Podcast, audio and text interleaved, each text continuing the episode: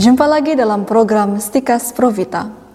Saudara-saudari, salah satu tradisi dalam gereja Katolik adalah pengakuan dosa.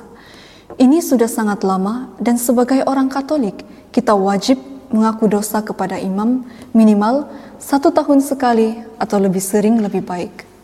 Pengakuan dosa merupakan salah satu dari tujuh sakramen gereja – tetapi sering kali juga orang Katolik tidak memanfaatkan kesempatan ini dengan baik meskipun sebelum Natal dan Paskah dibuka kesempatan di paroki-paroki untuk umat mengakukan dosa mereka. Ada yang tidak pernah mengaku dosa selain saat dia menerima sakramen pengakuan dosa pertama yang biasanya dilakukan sebelum komuni pertama. Ada juga yang tidak pernah mengaku dosa bahkan sampai 20 sampai 30 tahun atau lebih dari itu.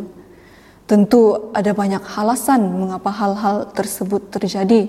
Misalnya ada yang malu untuk mengaku dosa karena takut borok-borok dosa mereka itu terbongkar. Karena bagi mereka dosa-dosa itu harus tertutup dengan rapat, digembok dengan gembok yang besar sehingga tidak ada suatu kesempatan pun dalam hidupnya untuk membukanya. Dan orang lain tidak perlu tahu, termasuk imam, karena dosa adalah urusan pribadi mereka dengan Tuhan. Namun, bagi kita pengakuan dosa adalah kesempatan terbaik untuk mendamaikan diri kita dengan Allah yang Maha Pengasih dan Maha Pengampun. Tetapi persoalannya, adakah benar pengakuan dosa diminta, dianjurkan, atau diwajibkan oleh Tuhan Yesus sendiri. Persoalan ini sering kali disampaikan oleh saudara-saudari kita dari gereja Protestan yang tidak memiliki tradisi ini atau tidak mau menerima ajaran gereja Katolik tentang hal ini. Biasanya ada beberapa alasan dan keberatan mereka untuk menolak pengakuan dosa dan alasan ini memiliki dasar kitab suci Sebagaimana biasanya mereka kalau mau menyerang ajaran gereja Katolik, mereka akan mengutip beberapa eh, kata-kata uh, dari kitab suci. Kami kutip di sini beberapa ayat dalam kitab suci yang biasanya mereka pakai untuk membuktikan bahwa pengakuan dosa itu tidak perlu. Misalnya, dalam Injil Markus bab 2 ayat 7 dikatakan, Siapakah yang dapat mengampuni dosa selain daripada Allah sendiri? Ini bukan kata-kata Yesus, tetapi kata-kata orang Yahudi. Konteks di sini itu berbeda, yakni kisah terkenal Yesus menyembuhkan orang lumpuh. Banyak orang berkerumun di depan pintu rumah di mana Yesus berada, sehingga mereka tidak masuk melalui pintu, tetapi melalui atap rumah. Yesus melihat iman mereka di sini, lalu berkata, "Hai anakku, dosamu sudah diampuni." Mendengar hal ini, ada beberapa ahli Taurat berkata dalam hati, "Siapakah yang dapat mengampuni dosa selain Allah sendiri?" Bahkan di sini Yesus dituduh menghujat Allah atas kata-katanya kepada si lumpuh itu. Nah, ayat kedua yang sering kali menjadi referensi adalah dari 1 Yohanes bab 1 ayat 9. Jika kita mengaku dosa kita, maka ia adalah setia dan adil sehingga ia akan mengampuni dosa kita dan menyucikan kita dari segala kejahatan. Nah, orang Katolik mempraktikkan pengakuan dosa kepada seorang imam. Bukankah hal itu bertentangan dengan ayat-ayat di atas?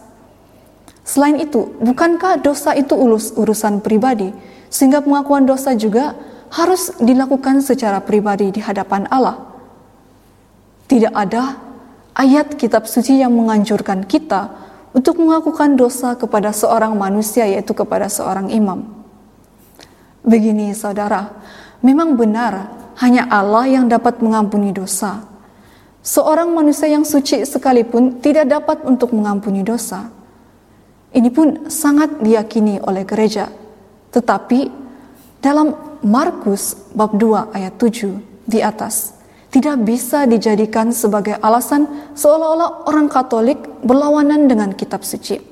Karena konteksnya berbeda. Juga dalam 1 Yohanes ayat 1 bab 9 di atas. Konteks dalam ayat ini adalah Allah yang selalu siap sedia mengampuni dosa kita apabila kita mengakuinya. Jadi kedua ayat yang sering kali dipakai oleh teman-teman dan saudari-saudari kita dari gereja Kristen bukanlah ayat yang melarang praktek pengakuan dosa. Jadi harus diketahui dalam praktek pengakuan dosa bukan imam yang mengampuni. Imam hanyalah wakil Kristus dan menjadi saluran yang membawakan hati Kristus yang mau mengampuni kepada para pendosa.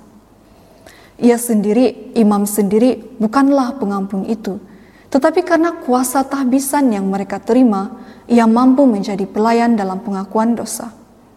Dia bertindak atas nama Kristus, bukan atas nama dirinya sendiri. Maka, dia mengampuni juga atas nama Kristus. Dia menerima kuasa ini berdasarkan kata-kata Kristus sendiri dalam ayat kitab suci yang diwakili oleh para rasul. Yesus mengatakan demikian saat ia menampakkan diri kepada para rasul setelah kebangkitannya dari antara orang mati. Terimalah Roh Kudus.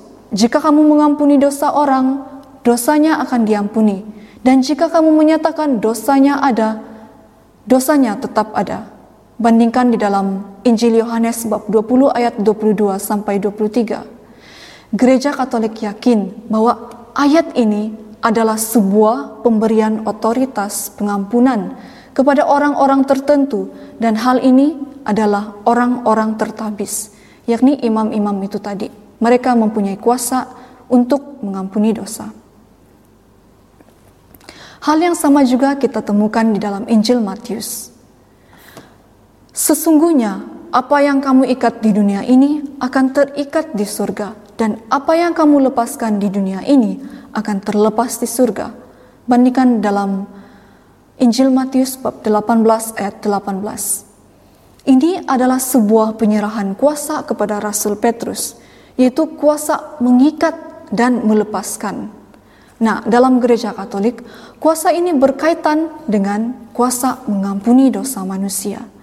Tetapi gereja Katolik percaya bahwa kuasa ini hanya diberikan kepada Petrus dan para rasul dan kepada pengganti-pengganti mereka dalam perjalanan secara gereja.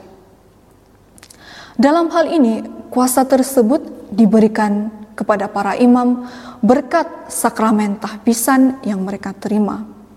Inilah keyakinan gereja Katolik akan praktek pengakuan dosa dalam perjalanan sejarahnya. Semoga saudara mencintai dan mengenal kebenaran sehingga akhirnya diselamatkan.